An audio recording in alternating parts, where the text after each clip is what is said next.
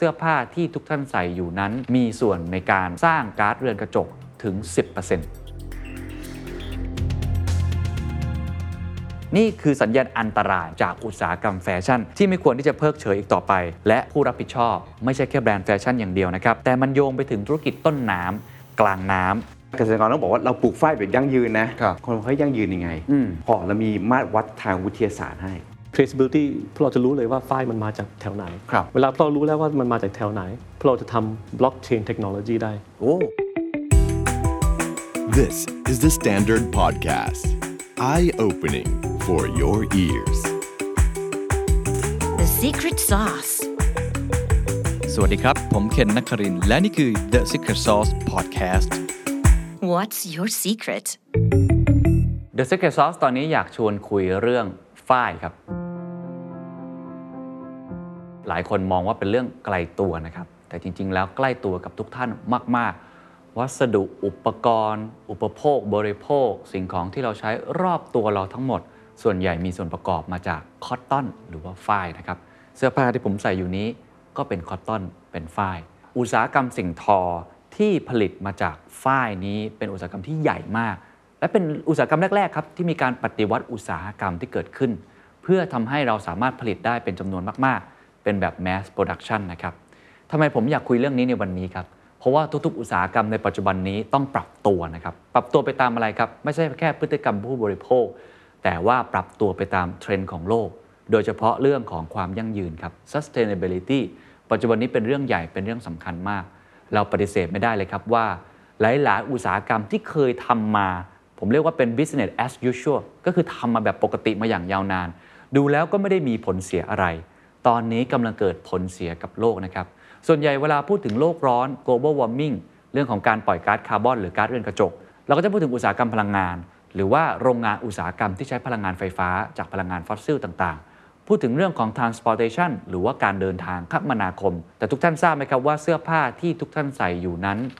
มีส่วนในการสร้างก๊าซเรือนกระจกถึง 10% อุตสาหกรรมแฟชั่นครับปล่อยคาร์บอนคิดเป็น 10%ของการปล่อยก๊าซเรือนกระจกทั้งหมดนะครับเพราะฉะนั้นวันนี้เราจะชวนคุยกันครับว่าปัจจุบันนี้ต้องเปลี่ยนอะไรบ้างในเรื่องของอุตสาหกรรมฝ้าย อุตสาหกรรมสิ่งทอ และมีเคสตัดดี้ครับ เป็นบุคคลที่ทำการด้านนี้โดยตรงว่าเขากำลังเปลี่ยนผ่านไปสู่ จุดที่มีความยั่งยืนเพิ่มขึ้น บุคคลที่ผมได้พูดคุยเพื่อแลกเปลี่ยนนะครับเป็นคนที่ทำงานด้านนี้โดยตรงมีสองท่านครับ ท่านแรกครับ คือคุณไกรภพแพ่งสภาตัวแทนจากคอตตอน USA ในกลุ่มประเทศอาเซียนครับ ท่านนี้เป็นคล้ายๆกับคนที่คอยพูดถึงเรื่องของอุตสาหกรรมฝ้ายในสหรัฐอเมริกาครับ ว่ามีการเปลี่ยนแปลงอย่างไรนะครับ 2 ครับ คุณอมรินทร์สัจเทพครับ กรรมการผู้จัดการบริษัท Atlantic Mills ประเทศไทยจำกัดนะครับ เป็นคนที่อยู่กลางน้ำโดยตรงนะครับ คนนี้ก็จะเห็นนะครับว่าเทคโนโลยีต่างๆ ในการปั่นได้ ในการทำฝ้าย ในการแปรรูปต่างๆ นั้นตอนนี้มีอะไรบ้างครับ ก่อนอื่นครับ ผมอยากจะเริ่มที่ภาพภาพนี้ครับ เป็นภาพนะครับ มาจากสื่อเมืองผู้ดีนะครับ The Guardian นะครับ เป็นภาพสถานการณ์ความเลวร้ายของผลกระทบสิ่งแวดล้อมที่มาจากอุตสาหกรรม fast fashion เป็นกองภูเขาขยะเสื้อผ้าที่มีน้ำหนักรวมกันอย่างน้อย 39,000 ตัน ย้ำอีกครั้งครับ 39,000 ตัน อยู่ที่ทะเลทรายแห่งหนึ่งในประเทศชิลี ขยะเหล่านี้ถูกส่งมาจากทุกแห่งในโลกนี้ อาจจะมีขยะของคุณอยู่ด้วยก็ได้ครับ นี่คือสัญญาณอันตรายนะครับจากอุตสาหกรรมแฟชั่น ที่ไม่ควรที่จะเพิกเฉยอีกต่อไป และผู้รับผิดชอบ ไม่ใช่แค่แบรนด์แฟชั่นอย่างเดียวนะครับ แต่มันโยงไปถึงธุรกิจต้นน้ำกลางน้ำเช่น ตัวอย่างการปลูกฝ้าย ที่จำเป็นต้องใช้ปริมาณน้ำในการปลูกมหาศาล รวมถึงกลางน้ำครับก็คือโรงงาน ไม่ว่าจะเป็นปั่นได้ ทอผ้า สิ่งทอต่างๆ ที่มักจะใช้สารเคมีในกระบวนการการผลิตทำให้ส่งผลกระทบถึงชุมชนโดยรอบนะครับ ประชาชนคนทั่วไปมีส่วนเช่นเดียวกันครับ คนส่วนใหญ่เลือกที่จะทิ้งเสื้อผ้าที่ไม่ต้องการใส่แล้วมากกว่าส่งต่อหรือบริจาคนะครับทำให้ 64%ของเสื้อผ้ามือสองหรือเสื้อผ้าที่ทุกท่านใส่แล้วเนี่ยนะครับ ไม่ได้ถูกส่งต่อ ไม่ได้ reuse หรือไม่ได้ recycle แต่ถูกส่งต่อไปที่หลุมขยะครับ อายุการใช้งานของเสื้อผ้านะครับปัจจุบันนี้อยู่ที่ 5.4 ปีครับ แต่ถ้าคุณใส่เสื้อผ้ายาวนานขึ้นแค่ 3 เดือน จะสามารถลดคาร์บอนฟุตปรินต์และวอเตอร์ฟุตปรินต์ได้ถึง 5-10%การที่เราไม่ได้เปลี่ยนเสื้อผ้าตัวเองบ่อยๆ ไม่ได้ซื้อผ้าใหม่บ่อยๆ การเอากลับมาใช้มากขึ้น ยืดระยะเวลาการใช้งาน คุณอาจจะไม่เคยคิดครับว่า คุณมีส่วนช่วยทำให้โลกของเรานั้นร้อนน้อยลงด้วย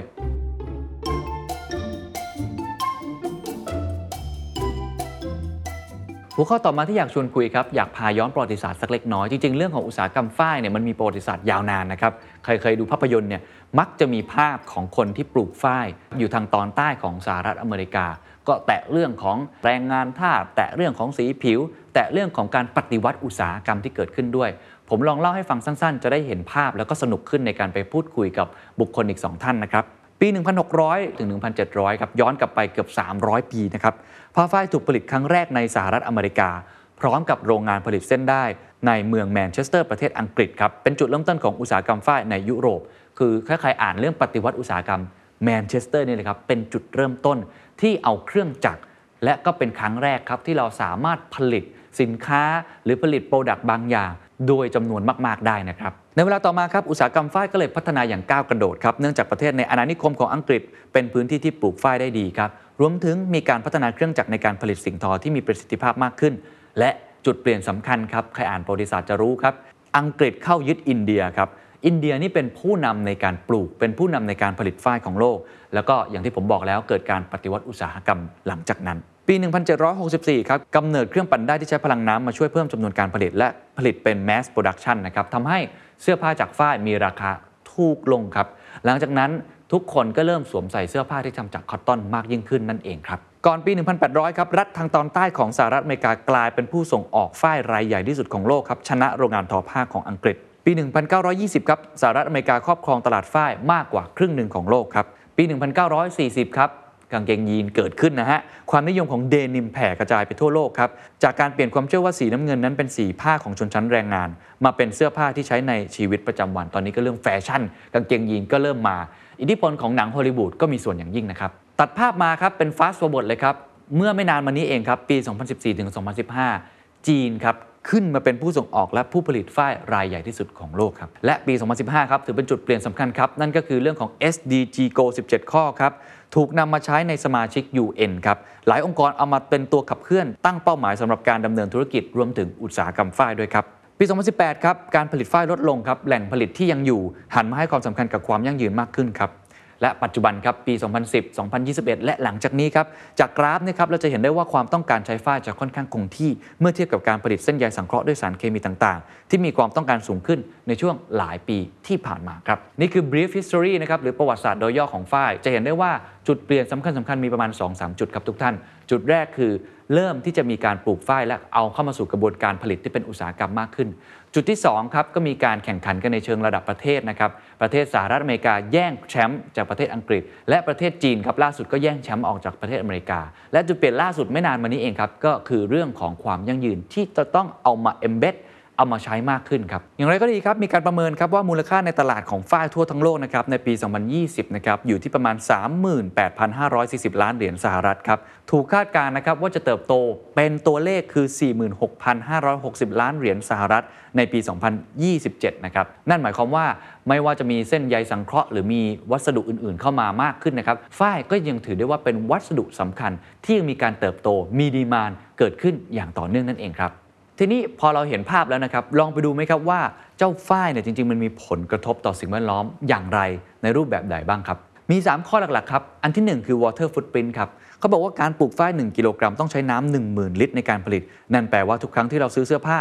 เราเป็นคนใช้ทรัพยากรน้ำจำนวนมหาศาล 2ครับการผลิตฝ้ายทำให้เกิดมลพิษเป็นจำนวนมากครับ การปลูกฝ้ายเป็นหนึ่งในการปลูกที่ใช้สารเคมีเยอะที่สุดในโลกนะครับ สารเคมีสามารถตรวจพบได้จากการปนเปื้อนในแหล่งน้ำและ 3 ครับ น้ำฝนนะครับที่ปนเปื้อนยาฆ่าแมลงครับนอกเหนือจากนั้นครับยังมีการพูดถึงประเด็นเรื่องของการใช้แร่ธาตุจากหน้าดินนะครับทำลายหน้าดิน พื้นที่ป่าลดลงเพราะต้องเอาไปปลูกฝ้าย มีการใช้แรงงานเด็ก แล้วก็ปล่อยคาร์บอนเนี่ยหลายล้านตันต่อปีด้วยครับมาส่วนถัดมาครับคำถามสำคัญก็คือเมื่อเราเห็นแล้วว่ามันมีปัญหาอยู่ เราจะต้องเปลี่ยนแปลงมันอย่างไร อะไรคือวิธีการที่จะทำให้โลกของเรายั่งยืนได้ด้วย เพราะทุกคนก็คงไม่สามารถเลิกใส่เสื้อผ้าได้ถูกไหมครับ จะเปลี่ยนแปลงกระบวนการนั้นอย่างไร มีตั้งแต่ต้นน้ำกลางน้ำปลายน้ำ ผมอยากพูดถึงผู้บริโภคก่อนครับเพราะว่าผู้บริโภคมีส่วนสำคัญนะครับ ถามว่าทุกท่านมีส่วนช่วยตรงนี้ยังไง ลองไปฟังนะครับ เขาบอกว่าให้เราคิดให้รอบคอบก่อนครับ เพื่อตัดสินใจซื้อเสื้อผ้า ดูคุณภาพและความคุ้มค่าในการสวมใส่มากกว่าแค่กระแสแฟชั่น ตอนนี้เริ่มมีกระแสจากดาราอินฟลูเอนเซอร์ในประเทศไทยเองก็มีนะครับว่าให้ซื้อเสื้อผ้าน้อยลงนั่นเองครับ อันที่สองครับถ้าเกิดเรานอกจากจะซื้อน้อยแล้ว อันไหนที่ไม่ใส่ครับอย่าเพิ่งทิ้งครับขายต่อ หรือนำไปบริจาคก็ได้นะครับสามครับถ้าเราต้องซื้อครับ ซื้อสินค้าที่มีคุณภาพ ซื้อสินค้าที่อนุรักษ์โลกครับ ก็คือดูนะครับว่าสินค้านั้นเป็นมิตรต่อสิ่งแวดล้อมหรือเปล่า ดูตราสัญลักษณ์ไม่ว่าจะเป็นรีไซเคิลหรืออัพไซคลิงนะครับพาร์ทต่อมาครับคือแบรนด์ครับ ถามว่าแบรนด์เสื้อผ้าแฟชั่นต้องทำอย่างไรนะครับเขาบอกว่าแบรนด์เสื้อผ้าและแฟชั่นนะครับควรจะเลือกสนับสนุน เกษตรกรและโรงงานที่ให้ความสำคัญกับความยั่งยืน และดูแลสิ่งแวดล้อมนะครับพร้อมคอยกำกับดูแลนะครับว่าโรงงานนั้นได้ทำตามจริง ที่บอกไว้หรือเปล่านะครับ เพราะสุดท้ายนั่นคือต้นทางนั่นคือกลางทาง ตัวคุณเองมีส่วนร่วมและส่วนเกี่ยวข้องทั้งหมดนะครับ หรืออาจจะเป็นในมุมของคำที่ว่า circular fashion ครับ หรือว่าการใช้แฟชั่นแบบหมุนเวียนนะครับนำผ้าเดทสต็อกกลับมาใช้ใหม่ เกิดเป็นการหมุนเวียนวัตถุดิบในธุรกิจรีไซเคิลอัพไซคลิงนำเสื้อผ้าเก่ากลับมาแปรรูปเป็นเสื้อผ้าใหม่ เพิ่มมูลค่าให้กับขยะหรือว่าเวสนั่นเองนะครับอันนี้มีหลาย ๆ แบรนด์แบรนด์ไทยก็ทำค่อนข้างมากนะครับ และอันที่ 3 ครับ low production ครับ ผลิตสินค้าตามจำนวนที่คาดว่าตลาดต้องการจริง ๆ เพื่อให้เหลือสินค้าคงคลังหรือว่าคงสต็อกน้อยที่สุด รวมถึงสนับสนุนการผลิตในชุมชน มากกว่าแค่โรงงานอุตสาหกรรมครับภาพต่อมาครับ เริ่มเข้ามาสู่กลางน้ำแล้วนะครับ เมื่อกี้เป็นแบรนด์เสื้อผ้านะครับ แล้วถ้าอุตสาหกรรมสิ่งทอล่ะทำอะไรได้บ้าง อันทีหนึ่งครับให้ปรับปรุงกระบวนการผลิตใช้ทรัพยากรให้คุ้มค่าที่สุด ไม่ว่าจะเป็นไฟฟ้าหรือน้ำ สองครับสนับสนุนการใช้เส้นใยที่มาจากธรรมชาติที่ปลูกแบบออร์แกนิก รวมถึงการใช้แรงงานที่เป็นธรรมสามดูแลแรงงานสวัสดิการสวัสดิภาพความปลอดภัยของแรงงานไม่กดขี่ค่าจ้างครับ และสุดท้ายครับ สามารถทำ CSR หรือ CSV ในการทำคาร์บอนนิวทรัลได้นะครับ เช่นนะครับ สมมุติว่าเราประเมินครับว่าโรงงานของเราได้ปล่อยคาร์บอนไปเท่าไหร่ครับ เราจะกักเก็บคาร์บอนคืนให้ด้วยการปลูกต้นไม้ชดเชย กับคาร์บอนที่เราปล่อยไป เพื่อให้หักลบกันแล้วได้เป็นศูนย์หรือน้อยที่สุดเท่าที่จะหาได้นะครับ หรืออย่างน้อยๆครับกระบวนการที่ใช้พลังงานจากพลังงานฟอสซิลมาเป็นไฟฟ้า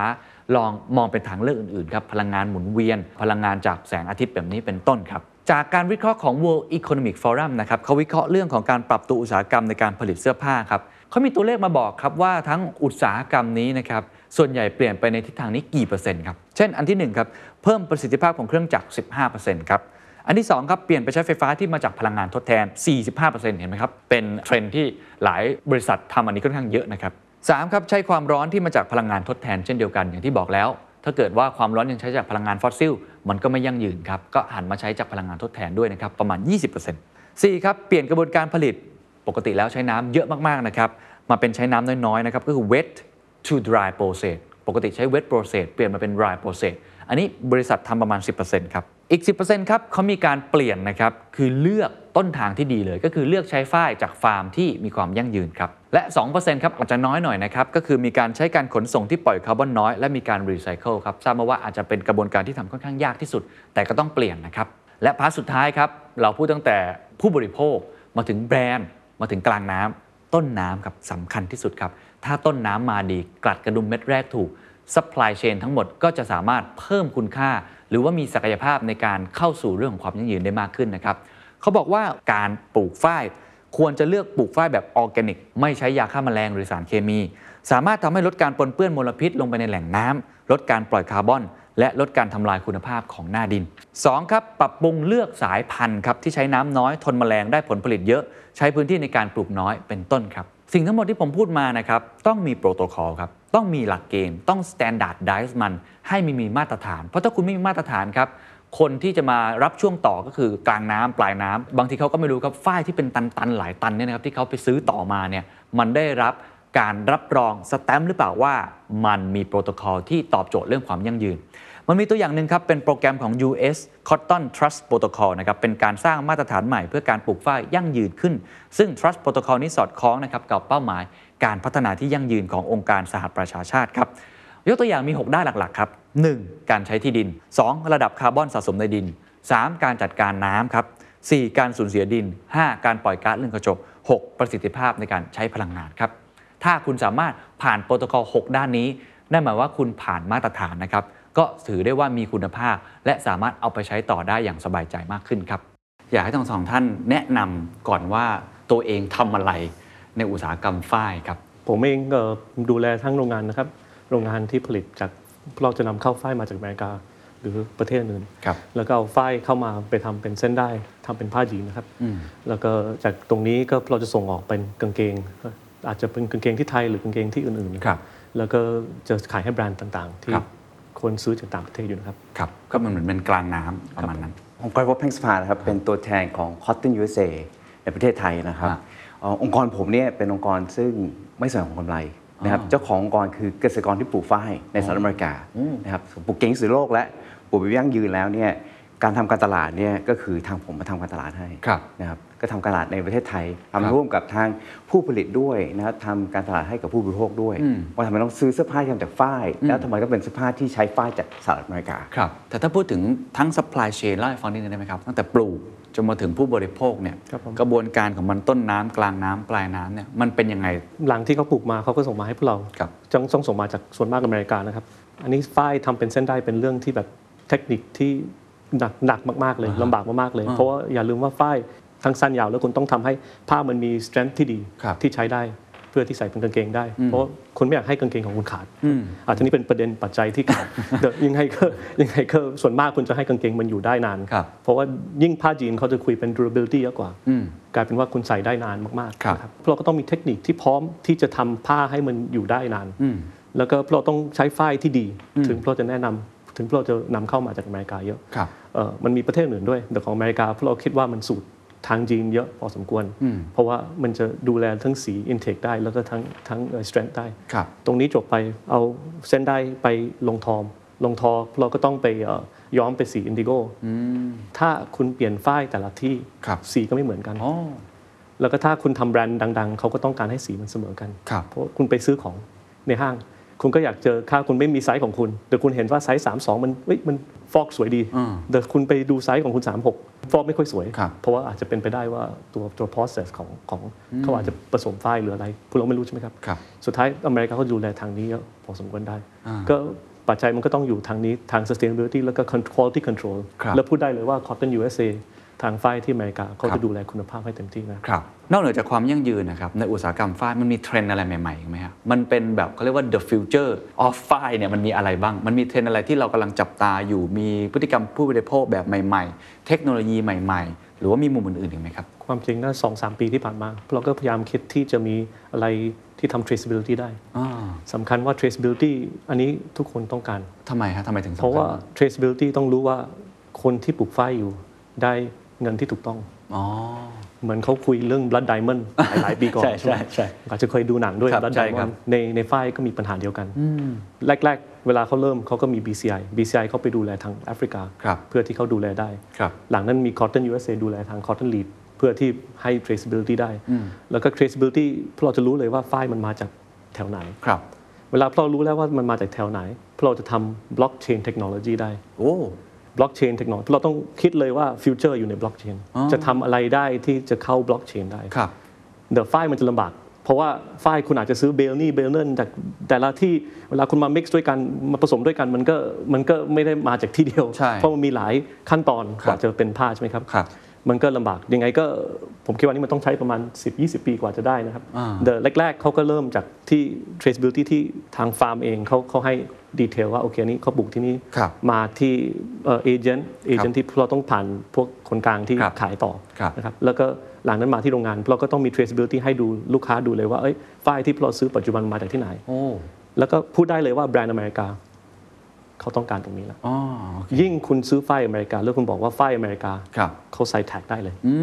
Cotton USA โอเค ใช่ไหมครับแล้วมันก็ถือว่าเขาใช้ฝ้ายของเขาเอง ครับ แต่แล้วกลับมาเป็นกางเกงของเขาเอง ครับ ด้วย ครับ traceability พวกเราต้องคุยเลยว่ามันจะใช้อะไรวิธีที่จะแบบความคิดคนใหม่ะ แล้วตอนนี้มันไป modern ถึงไหนแล้วอะฮะ มันไปถึงไห เดี๋ยวนี้ยังไม่มียังไม่มีมันจะมีแค่ process ที่เอ่อที่คนเขาเขาเขียนเป็นกระดาษ อ๋อ โอเค แล้วก็มีออนไลน์ออนไลน์เหมือนแบบพวก textile genesis ดูแลใช่ไหมครับ ฮะ ที่เป็นแบบแบรนด์เอ่อคนที่แบบโอเคมีคนเขา input ระบบ แล้วก็ ครับ แต่ละแต่ละที่ก็ต้อง input ตลอด เพราะว่าพวกเราเองเอาไฟล์นำเข้ามาพวกเราผลิตเป็นผ้า ครับ ผ้าสุดท้ายมันก็ต้องไปโรงงานที่อื่นๆโรงงานที่เวียดนามบางกลาเทศเขาก็ต้องลงไปด้วยว่าโอเคเข้าไป จากตรงนี้อย่างเดียวเขาจะเห็นว่าคาร์บอน ฟุตปริน ฟุตพรินเป็นยังไง ครับ ถือว่าอเมริกามากรุงเทพฟาร์มฟุตเป็นเท่าไหร่ ตรงนี้ไปเวียดนามบังกลาเทศเท่าไหร่ ตรงนี้ผลิตเป็นกางเกง เขาส่งไปแบรนด์อะไร เขาก็ต้องส่งคาร์บอนฟุตปรินอีกรอบหนึ่ง ครับ ไป ครับ ที่ไหน อ่า นะครับ มันก็มีแนวทางตรงนี้แล้วที่คุณต้องเขียนไว้ อ๋อ มันก็มี traceability ทางนี้ the future ต้องพูดเลยว่ามันจะต้องใช้เทคโนโลยีบล็อกเชน แล้วก็อาจจะ20 ปี คุณเอาโทรศัพท์สแกนกางเกงได้แล้วกางเกงมันจะบอกรู้เลยว่าเอ้ยผ้ามาจากที่ไหน กางเกงมันเอ้ยเอ่อฟอกมาจากที่ไหน ครับ อินดิโกมาจากที่ไหน อ๋อต้องเอา ที เทคโนโลยีเข้ามาใช้เพื่อตอบโจทย์ความยั่งยืนอ่าเวลาเราไปอ่านตามอ่าตำราอะไรต่างๆเนี่ยก็จะบอกว่าแฟชั่นเป็นอุตสาหกรรมหนึ่งนะครับที่สร้างคาร์บอนฟุตปรินต์เยอะมากอิมิชันเยอะมาก อุตสาหกรรมฝ้ายก็ก็โดนพูดถึงเรื่องนี้ค่อนข้างเยอะว่าน้ำใช้น้ำเยอะมาก หรือว่าดิน แล้วตอนนี้มันต้องปรับตัวยังไง เอาน้ำก่อนแล้วกันน้ำนี่เป็นอะไรที่ทุกคนจะชอบบอกว่าฝ้ายใช้น้ำเยอะจริง ครับ ๆเอาความเป็นจริงนะครับความเป็นจริงของเกษตรกรที่อยู่บนไร่เลยเนี่ยในที่ผมบอกยั่งยืนเนี่ย ฮะ ก็ต้องการที่จะใช้น้ำให้น้อยลงและน้อยลงให้ได้ ครับ เพราะน้ำเป็นทรัพยากรที่มีราคาแพง ครับ ต้องดูดน้ำจากใต้ดินมา ก็ต้องมีพลังงานที่ดูดน้ำขึ้นมา มันแพงมาก so ด้วยเทคโนโลยีในการพัฒนาสายพันธุ์ด้วยในอเมริกาเนี่ยฝ้ายที่ปลูกเนี่ยเกษตรกรอยากจะปลูกฝ้ายตอนไหน หน้าฝนน้ำธรรมชาติลงมาไม่เสียสักบาท อ่าอ่า พยายามที่ไม่ต้องลดน้ ครับ ำนะครับ แต่ถ้าต้องให้น้ำจริงๆเนี่ยเทคโนโลยีมาช่วย อืม เกษตรกรนี่จริงๆควักมือถือมาดูได้เลยว่าไร่เขาทั้งหมดเนี่ยสุขเขาปลูกอยู่หมื่นไร่เนี่ยตรงไหนบ้างที่ต้องการน้ำแล้วก็ให้น้ำพอดีกับต้นต้นฝ้ายที่ต้องการ ครับ ให้น้ำแบบแม่นยำก็เรียกว่า precision ละนะครับแม่นยำเลยโซไม่ลดน้ำลด ทิ้ง ลดน้ำทิ้งคือลดเงินทิ้ง อ๋อ ใช่ไหมโซเกษตรกรเองเขาก็ต้องหาวิธีนะครับโซมันพัฒนามาเรื่อยๆนะครับเทคโนโลยีเรื่อยๆจนกระทั่งตอนนี้ให้น้ำแบบแม่นยำจนกระทั่งให้ให้ปุ๋ยก็ให้แบบแม่นยำทุกอย่างแม่นยำหมดเลยเพราะว่าไม่ต้องการโยนเงินทิ้ง อืม นะครับส่วนบิสของน้ำเนี่ยไม่จริงเลย ครับ นะครับเป็นพืชที่ใช้อาจจะให้น้ำน้อยที่สุดแล้วก็ได้ เหรอฮะ นะครับ โอเ เรื่องดินอย่างอื่นเนี่ยผมบอกว่าต้นฟ้าเองเนี่ยจริงๆเป็นเป็นเป็นเป็นต้นไม้ ครับ นะครับส่วนต้นไม้เนี่ยจริงๆข้อดีของต้นไม้เลยที่ทุกคนรู้ก็คือ ดูดคาร์บอนไดออกไซด์เข้ามา แล้วก็เปลี่ยนเป็นออกซิเจนให้เรา ครับ หายใจ ครับ ฝ้ายหนึ่งไร่ ครับ พอที่ผลิตออกซิเจนให้ครอบครัว 5 คนหายใจได้ทั้งปี อืม จริงๆต้นฝ้ายไปทำอีกหลายๆอย่างได้ ครับ อย่างเช่น เมล็ดฝ้ายต่างจากที่เอาใยฝ้ายออกมาแล้วเอาเมล็ดฝ้ายไปสกัดเป็นน้ำมัน น้ำมันพืชไปทำอาหาร จริงเป็นน้ำมันพืชที่ทำอาหารดีที่สุด เพราะว่าจุดเดือดมันสูงมาก กากเองก็ไปทำอาหารสัตว์ได้ ครับ นะครับต้นเองเนี่ยเดี๋ยวนี้อเมริกาก็ไม่พรวนกลับมาในดินด้วยก็การพรวนเนี่ยมันจะเป็นการเพิ่มคาร์บอนไดออกไซด์ในแก๊สใช่ไหมฮะไม่พรวนแล้วเพราะเทคโนโลยีใหม่บอกไม่ต้องพรวนก็ปลูกทับไปได้เลย อ่า นักส่วนหลายๆอย่างที่ทำมาเนี่ยผ่านการวิจัย ครับมาแล้วว่าทำอะไรดีที่สุดคที่รับ จะลดผลกระทบกับสิ่งแวดล้อม ครับ นะครับแล้วอเมริกาเองต้องบอกว่ามีเป้าหมายชัดเจนมาก ๆ เลย อย่างเช่นน้ำเนี่ยถึงปี 2025 ต้องการลดอีก 18%ในการใช้น้ำแล้วก็เกษตรกรก็ตั้งใจที่จะทำด้วยนะครับส่วนอเมริกาตอนเนี้ยเราบอกว่ามีโปรแกรมที่ชื่อว่า U.S. Cotton Trust Protocol นะครับส่วนโปรแกรมนี้จริงๆมันเริ่มต้นมาจากเกษตรกรเลยเกษตรกรต้องบอกว่าเราปลูกฝ้ายแบบยั่งยืนนะครับ คนเขายั่งยืนยังไง อืม พอเรามีมาตรวัดทางวิทยาศาสตร์ให้ ลดน้ำเดี๋ยวจะลดให้ดู อ่า ส่วนวันเนี้ยเกษตรกรทางการบ้านมี 120 ข้อโอ้โหมีต้องทางการบ้านจริง อ่า การใช้น้ำวันนี้ใช้เท่าไหร่ใช้ยังไงนะครับเขาจะเห็นเลยว่าณวันเนี้ยเขาใช้น้ำมากกว่าเพื่อนบ้านเขาอยู่ อืม กี่เปอร์เซ็นต์ อืม มากกว่าทั้งประเทศกี่เปอร์เซ็นต์ ครับ แล้วเขาต้องพัฒนาตัวเองเนี่ย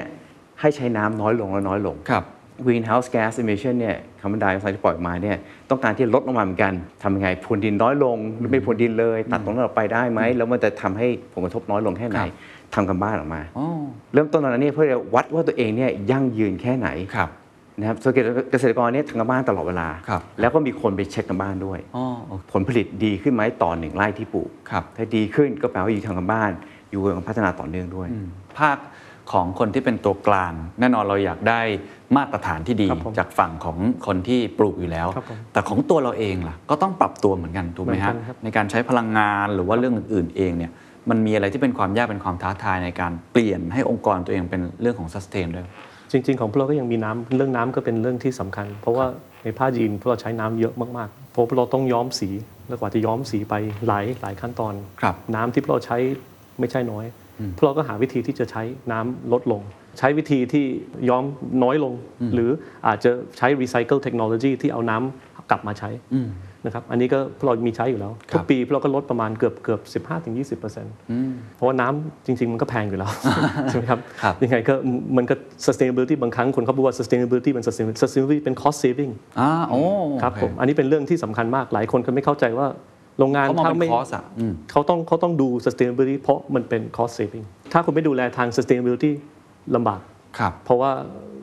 เหมือนแบบคุณทิ้งน้ำคุณก็ต้องจ่ายค่าน้ำใช่ไหมครับเหมือนเหมือนที่คุณไกรภพบบอก ครับ น้ำค่าน้ำเหมือนกันในฝ้ายของฝ้ายที่พวกเราก็ใช้ ครับ พวกเราก็มีวิธีที่จะใช้รีไซเคิลฝ้ายในบริษัทของพวกเราเองฝ้ายที่เหลือพวกเราก็ใช้ต่อเพื่อที่ไม่เหลืออะไรเลย แล้วพวกเรามีวิธีหนึ่งที่เขาเรียกเป็น post consumer กลายเป็นว่ากางเกงคุณใส่มาแล้ว ทิ้งไปหรืออาจจะทิ้งในบินของ H&M ก็ได้ เพราะเดี๋ยวนี้ H&M พวกแบรนด์ใหญ่ๆเขาจะมีบินของเขาเวลาคุณเข้าใช่ไหม ครับ เขาเอากางเกงนี่เขาจะส่งไปที่คนคนเขาตัดออกเขาจะตัดพวกอีกกางเกงออกเพื่อที่ใช้ใหม่ อืม พวกนี้เขาจะส่งกลับมาให้พวกเรา อ๋อ จริงๆเราก็ไม่ซื้อจากเขาเองแต่เราจะซื้อจากพวกเอที่ไทยก็มีบางที่ที่เขาเก็บไว้อยู่ ครับ เราก็ซื้อจากเขาเอง เอามาเราก็ตัดเอง ตัดเองแล้วใช้ต่ออเอากางเกงนี่ใช้กลับมาใช้เป็นเส้นได้ได้ ครับ แล้วก็บอกได้เลยว่าฝ้ายเป็นฝ้ายเป็นอย่างเดียวที่ทำได้ อ๋อ เพราะว่ามันเป็น sustainable แล้วก็เป็น organic คือน่าสนใจว่าใช้คำว่า sustain ในมุมของ cost saving เพราะปกติเวลาเราพูดคุยกันเรื่อง sustain ในอุตสาหกรรมอื่นๆ ด้วยนะฮะ ก็จะมองว่า sustain เนี่ยเป็นเรื่องของค่าใช้จ่าย ถูกต้อง ที่ที่ต้องลงทุนเพิ่ม ใช่ เทคโนโลยีต่างๆ คาร์บอนแคปเจอร์เอง ใช่ การลดน้ำ การปล่อยมลพิษต่าง ครับผม ในเชิงธุรกิจอะครับทำทำได้ยังไงฮะ ที่เปลี่ยนจาก sustain เนี่ยเป็นมุมของ cost saving ได้หรือจริงๆ แล้วก็ต้องลงทุนอยู่ดี ก็ต้องลงทุนอยู่ดีนะครับ อ๋อ ลงทุนอยู่ดี เหมือนโซล่าวันนี้คุณไปคุยกับโซล่า ครับ คนเขาก็ลงทุนให้คุณ มันมีบริษัทที่คุณลงทุนให้คุณด้วย แต่เขาจะเหมือนแบบบอกว่า เอ้ย ผมต้องผมเป็นคนทุนดูแลนะครับ แล้วก็ 20 ปีผมต้องเซ็นเซ็นสัญญากับคุณนะ อ่า ว่าอันนี้อันนี้เป็นโซล่าของผม ครับ สุดท้ายเขาก็ได้ผลประโยชน์นะครั ใช่ บไม่ใช่ว่าคุณได้อย่างเดียว อ่า ในอันอันอันอนาคตของรีไซเคิลพวกเราก็ต้องซื้อเครื่องรีไซเคิลมา เพื่อที่เพื่อที่ทำไอ้เซฟิงในน้ ครับ ำพูดได้เลยว่าเครื่องนี้นะที่เราวอเตอร์เซฟิงมานะเราได้เงินคืนใน 3 เดือน โอ้ บางอย่างคุณจะได้เงินเงินกลับ เหรอ มา ฮะ เร็วมาก โอ้โอเค ๆ ถึง sustainability มันต้องเป็นมุมที่ต้อง ครับ ต้องดูให้เต็มที่นะครับ แต่ก็ต้องกล้าลงทุนถูกไหมครับ ถูกต้อง อ่า ถ้าไม่ลงทุนมันก็ถือว่าคุณก็ก็ลำบากขึ้นนะครับ ครับครับ เพราะคอสของคุณก็จะเริ่มขึ้นไป อ่าอ่า แล้วก็ยิ่งปัจจุบันโควิดเดี๋ยวนี้อินฟล t ชันมาแล้ว พูดได้เลยว่าคอสทุกอย่างขึ้นแบบไม่น่าเชื่อเลย อืมอืม ห้าสิบหกสิบเจ็ดสิบเปอร์เซ็นต์ฝ้ายก็ขึ้นมาเจ็ดสิบเปอร์เซ็นต์ละ ครับ ในในปีหนึง อ่าอ่า ก็ก็ก็มีปัญหาใหญ่ ครับ สมว ครับ ในเชิงธุรกิจทำยังไงให้เอ่อบริษัทของเรายังสามารถที่จะมีความสามารถในการแข่งขัน หรือว่าเติบโตได้ ในขณะที่ต้องบาลานซ์เรื่อง sustain ไปด้วยครับ หนึ่งก็ต้องดูแลคนงานของคุณอยู่ให้ได้ เพราะวันนี้คุณจะไปเทรนคนใหม่ มันก็ลำบากใช่ไหมค ครั รั บบ เขาก็ต้องรู้วิธีที่ต้องต้องดู ครับ แล้วก็สองคุณก็ต้องดูแล recyclability คุณทำอะไรที่ใช้ได้สองรอบสามรอบสี่รอบ อันนี้อันนี้สำคัญมากนะ คอนยูเซเองเนี่ยจริงๆเราเราเราก็มีโปรแกรมด้วยนะคอนยูเซ solution ครับ นะครับที่ actually เรามีผู้เชี่ยวชาญเยอะมากนะครับอยู่ในกลุ่มนี้นะซึ่งมีประสบการณ์รวมๆว่า 200 ปี ครับ ที่เข้าออกโรงปั่นเนี่ยกลุ่มเนี้ยถูกตั้งมาเนี่ยเพื่อที่จะมาช่วยโรงปั่นอย่างเช่นของคุณดอมเรนเนี่ย ครับ นะครับให้ทำกำไรได้มากขึ้น เพื่อใช้ฝ้ายจากสหรัฐอเมริกา อืม นะครับ so ทีมเนี้เข้าไปช่วย อย่างเช่น ลดต้นทุนแต่ลดยังไง ครับ นะครับ ทีนี้ก็มีเทคนิคมีโน้ตฮาวที่เข้าไปช่วยดูในโรงงานว่าปรับยังไงดี ครับ นะครัคบรับ ที่เครื่องเครื่องจักรที่ใช้อยู่แล้วแต่กระบวนการไหนที่ปรับอะไรได้ ที่จะทำให้เพิ่มกำไรได้นะอ๋ครับอ เพื่อใช้ไฟจากอเมริกา ครับ นะครับ so ตัวเนี้ยเราเข้าไปช่วยกับทางทางโรงงานได้ อ่าอ่า นะครับ อ่า เอ่อรวมถึงหลายปีที่ผ่านมาเนี่ยเราก็มีเรื่องของ innovation ด้วยนะครับนวัตกรรมต่างๆ ที่ ครับ ทำให้ฝ้ายมีมีประสิทธิภาพที่ดีขึ้น อืม นะครับแล้วก็เอาโน้ตฮาวพวกนี้มาให้กับโรงงานด้วย อืม นะครับส่วนมีวิจัยที่ทำมาอย่างเช่นกางเกงยีนที่สะท้อนน้ำสมมติขับมอเตอร์ไซค์ฝนตก น้ำไม่เข้าไม่ซึมไปข้างในไม่เปียก ครับ สะท้อนน้ำนี่ส่วนเทคโนโลยีพวกนี้เราก็มาให้กับโรงงานได้ อ๋อ นะครับ โอเค หรือว่าแบบเสื้อเชิ้ตใส่แล้วเหงื่อออกข้างใน แต่มันมาเปียกข้างนอกและแห้งเร็วใช่ไหมส่วนเทคโนโลยีพวกนี้เราก็มาให้กับโรงงานได้ อ่าอ่าโอเค เห็นภาพครับ ทีนี้เราคุยกันมาแล้วว่าในอดีตเป็นยังไง ปัจจุบันกำลังทำอะไรกันอยู่ อาจจะมีพูดอนาคตเล็กน้อยเรื่อง blockchain traceability แต่ผมอยากชวนคุยต่อหลังจากนี้ว่าอนาคตหลังจากนี้ของอุตสาหกรรมเนี้ยมันจะเป็นยังไง ในแง่ของดีมานนะครับ คนบอกว่า เอ๊ะฝ้ายนี่ยังมีอ่าคนใช้อยู่เรื่อย ๆ ใช่ไหม มันดูเป็นอุตสาหกรรมคล้ายๆกัน 1.0 นะฮะ 1.0 2.0 หน่อยๆเนี่ย มันยังมี value อยู่ใช่ไหมที่จะเติบโตหลังจากนี้ หรือมันมีเรื่องเทคโนโลยีเข้ามา enhance หรือว่า leverage ตัวอุตสาหกรรมเนี้ยมองไปในข้างหน้าจะเป็นยังไง แล้วก็แต่ละคนที่ทำแต่ละภาคส่วนเองเนี่ยมีหน้าที่ที่จะเสริมสร้างบทบาทเหล่านี้ยังไงครับ ผมว่าฝ้ายก็ยังต้องอยู่กับเราไปอีกนาน ครับ จนผมตายแล้วยังอยู่ต่อไปเลย เหตุผลเลยนะครับ ประชากรในโลกเนี่ยมากขึ้นทุกวันทุกวันทุ ครั ก บ วันมันไม่มีถอยเลยส่วนถ้ามากขึ้นทุกวันเนี่ยแล้วคนต้องใส่เสื้อผ้ามากขึ้นทุกวัน อืม นะครับเมื่อต้องใส่เสื้อผ้ามากขึ้นทุกวันก็มีความต้องการของฝ้ายอยู่แล้ว ครับ นะครับ อืม โซผมว่ายังไงก็ไปต่อได้ ไม่ได้มีอะไรมาทดแทนเหรอครับ ก็คงมีสัญญาณอื่นมาทดแทน อ่าน นะครับ แต่ว่าเราก็ทางเราเองเราก็ต้องโปรโมทว่าฝ้ายมันดีกว่ายังไง เดี๋ยวนี้พวกเราก็พยายามที่จะปรับตัวในเครื่องนะครับ ในในเครื่องเองเครื่องเองพวกเราก็ต้องทำเครื่องใหม่ เพื่อที่ทำให้เทคโนโลยีมันเร็วขึ้นคุณภาพดีขึ้น ในกรณีที่พวกเราใช้ไฟล์ของอเมริกาด้วย ไฟล์อเมริกามันก็พูดได้เลยว่าในเมื่อวานพวกเราก็นั่งคุยกันใน exhibition ของ ครับ คอน USA อยู่ แล้วก็เขาให้ดูเลยว่าใน 5-6 ปีฝ้าย strength ของฝ้ายมันดีขึ้นเยอะขนาดไหนใน 5-6 ปี พูดได้เลยว่ามันดีขึ้นเกือบ 40% 40-50%กลายเป็นว่าเวลาเราทำ production เครื่องมันก็ได้วิ่งสบาย มันไม่หยุดเพื่อที่มีปัญหากัน ครับ มันนี้ก็เราก็ต้องเปลี่ยนเครื่องตลอดเวลานะครับ เพื่อที่เพื่อที่อัปเกรดแล้วก็ทำให้ productivity ดีขึ้น ครับ เพราะเวลา productivity ของคุณไม่ดีก็เป็น cost ของคุณ ใช่ สุดท้า ใช่ ย แล้วก็เวลามันเริ่มไม่ดีจริง product ของคุณก็ขายออกไม่ได้ คุณก็ต้องเคลียร์ไปที่อื่น ครับ ใช่ไหมครับยังไง อ่า ก็นี่มันเป็นเรื่องที่แบบสำคัญนะครับ ครับในเชิงธุรกิจเนี่ยอะไรคือเกมเชนเจอร์หรืออะไรคือ key success ครับของธุรกิจที่คุณอมรินทร์ทำอยู่หลังจากนี้ครับมันต้องเปลี่ยนอะไรต้องปรับอะไรเพิ่มอีกไหม เป้าหมายของบริษัทของพวกเรามันอยู่ที่พรีเมียม อ๋อ แรก ๆ เลย พูดได้เลยว่าไทยปัจจุบันเหมือนจะไปคู่แข่งกับประเทศอื่นลำบาก เพราะว่าประเทศอื่นเขามี GSP privilege อ๋อโอเค ของเราโดนตัดติดไป ของพวกเราโดน แล้ว ตัดเรียบร้อย ครับ พวกเราก็พูดได้เลยว่า 15 ปีที่ผ่านมาพวกเราก็ต้องเปลี่ยนตัวเองอยู่แล้ว ยิ่งเปลี่ยนยิ่งเปลี่ยนยิ่งเปลี่ยนยิ่งเปลี่ยนเพื่อที่อยู่ให้ได้ sustain project ที่ทาง sustainability เราก็เริ่มมา 15 ปีแล้ว ไม่ใช่ว่าคนอาจจะมาเพิ่งมาคุย 5 ปีก่อนว่าเอ้ยต้องการ sustainability โอเคพวกเราเอาพวก saving มาเป็น sustainability เป็นเป็นเป็นนโยบาย ครับ ที่สำคัญวันนี้ ครับ ถ้าเราไม่เปลี่ยนแปลง 15 ปีก่อนเราก็น่าจะอยู่ไม่ได้ละเราก็เราก็เปลี่ยนเครื่องเปลี่ยนใช้ไฟที่ดี ใช้วิธีที่เปลี่ยนแปลงตลอด ครับ แล้วก็ของพวกเราจะดีเพราะว่าพวกเราทำทางพรีเมียมพวกเราทำอะไรที่พิเศษไม่ไม่เหมือนประเทศอื่น มีมาจิ้นหน่อย มาเช่นหน่อย แล้วก็ไอเดียของพวกเรามาจากญี่ปุ่น เพราะครอบครัวของผมมาจากญี่ปุ่น อ๋อ นะครับ เอ่อเป็นคนอินเดีย สุดท้ายครอบครัวมาจากญี่ปุ่นเราก็เอาคนญี่ปุ่นมามามาดูแลโรงงาน ครับ แล้วก็เราเอาเทคโนโลยีที่คนญี่ปุ่นเขาเก่ง เพราะยี่คนญี่ปุ่นเขาเก่งในยีน ครับ อันดับหนึ่งในโลกเลยพูดได้เลยว่าใครจะไปซื้อกางเกงวันนี้เขาจะเขาจะวิ่งไปญี่ปุ่นไปซื้อ อ๋อเหรอฮะในด้านนี้เลย ครับผมยังไงก็เหมือนพรอนโตที่เมืองไทยมีมีแบรนด์หนึงเขาส่วนมากขายเป็นผ้าญี่ปุ่น อ๋อ เอ่อเดี๋ยวเป็นกางเกงนะครับ ครับ ยังไงก็เราเอาพระไอเดียของญี่ปุ่นเดี๋ยวเอาเดี๋ยวญี่ปุ่นคางญี่ปุ่นมันจะเกี่ยวข้องกับสีอินดิโกกับสีดำอย่างเดียว ครับ เขาไม่ค่อยทำแฟชั่นสีต่างๆ เพราะก็เอาไอเดียมาจากทางทางยุโรป ครับ มาเล่นเป็นสี ครับ แล้วก็ทางนี้เราจะเพดกันกับโรงงานทั่วโลกเลย เพราะว่าเราจะไอไอเดียทั้งยุโรปทั้งญี่ปุ่นมาดูแลด้วยกัน อ๋อเข้าใจ แล้วเราเป็นโรงงานในโลกคนเดียวที่เอาสองอย่างนี้มามา มาผสมกัน มาผสมกัน อ๋อ แล้วก็ตรงนี้เองหลังหลังที่เราทำตรงนี้เองเราก็ทำผ้าที่ออก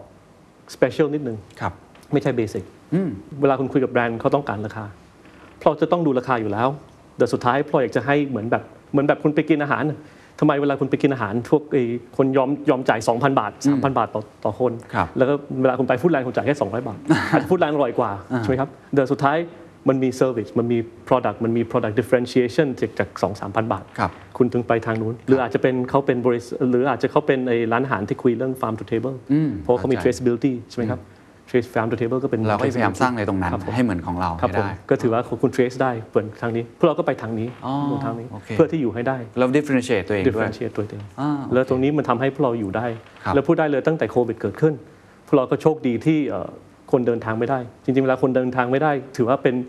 ดีสำหรับพวกเรา เพราะว่าคนเขาเชื่อถือพวกเรา อ๋อเข้าใจละอ่า trust มาแล้ว ครับ แต่ก่อนเขาจะไปบังกลาเทศเวียดนาม เขาก็ไปซื้อที่อื่น เขาไปซื้อที่อื่น เพราะว่าเขาบินได้แล้วเหมือนนั่งที่นู่นแล้วก็ดู product เพราะว่าต้องได้ค่าคอสมันมันลดลง ปัจจุบันเขา trust เราได้ถึงเขาจะกลับมาเมืองไทย แล้วพูดได้เลยว่าโรงงานที่อยู่เมืองไทยปัจจุบัน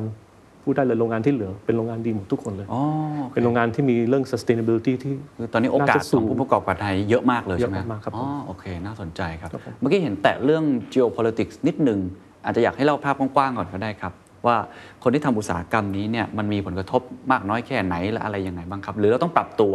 ยังไงบ้างในแง่ของภาพใหญ่อะไรแบบเนี้ยครับ คือผมอยู่คอนยูเซมยี่สิบปีนะครับ แล้วก็ได้ได้เจอกับเจ้าของโรงงานหลายหลายคนหลายท่านเลยนะค ครั รับ บ เก่งๆหมดเลยแต่ผมต้องบอก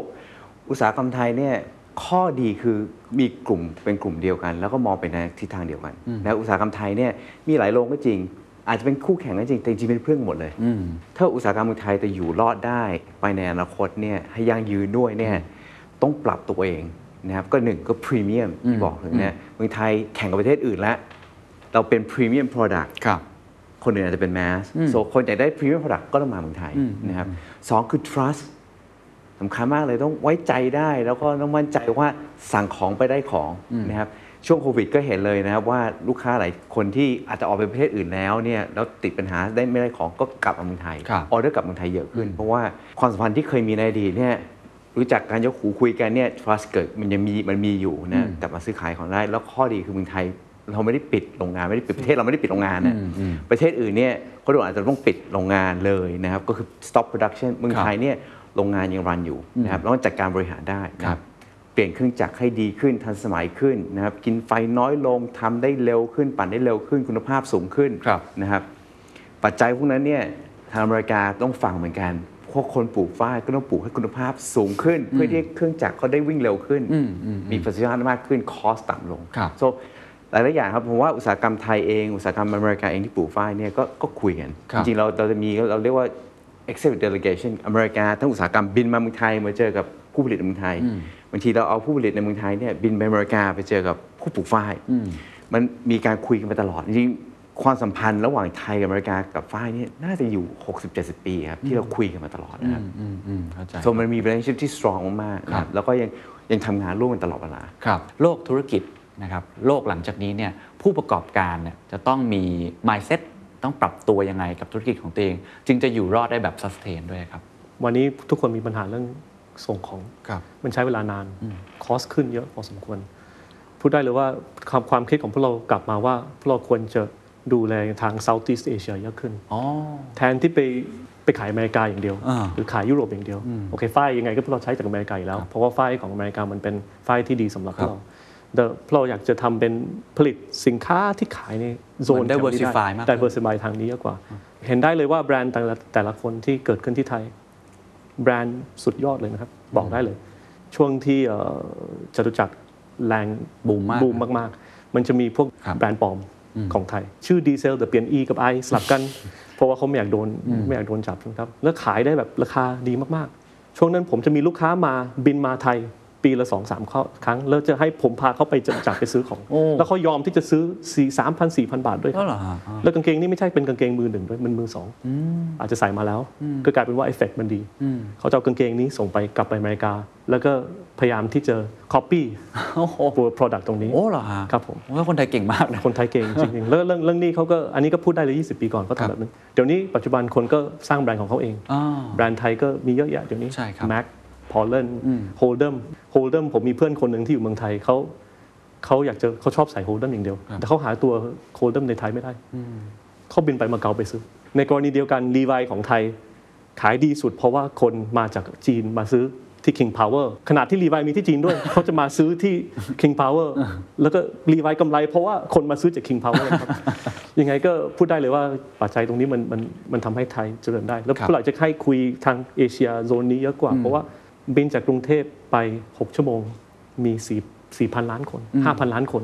ใช่ไหมครับคุณไม่ต้องไปไกลขนาดนั้นหรอก ครับ ใช่ไหมครับ ครับ อันนี้ก็ โอกาสอยู่ตรงนี้เลยนะ จ โอ ริง กาส ๆ ถ้าเกิดเรามองเห็นแล้วก็ลองทำตลาดกับมันมากขึ้ คน รับผม แล้วเราก็มีเขาเรียกว่าความสามารถในการแข่งขันเพิ่มขึ้นมากแล้ว เมื่อเทียบกับ 20 ปีก่อนเนี่ยดีขึ้นเยอะเลย ครับผม อะไรอย่างนี้ไม่มองโอกาสตรงนี้ ครับผม นะครับของคุณไกรภพล่ะครับ ไม่ใช่แค่ธุรกิจฝ้ายอย่างเดียวนะครับผมว่าทุกธุรกิจเลยคีย์เวิร์ดคือ sustainable นะครับความยั่งยืนนะครับปลูกวันนี้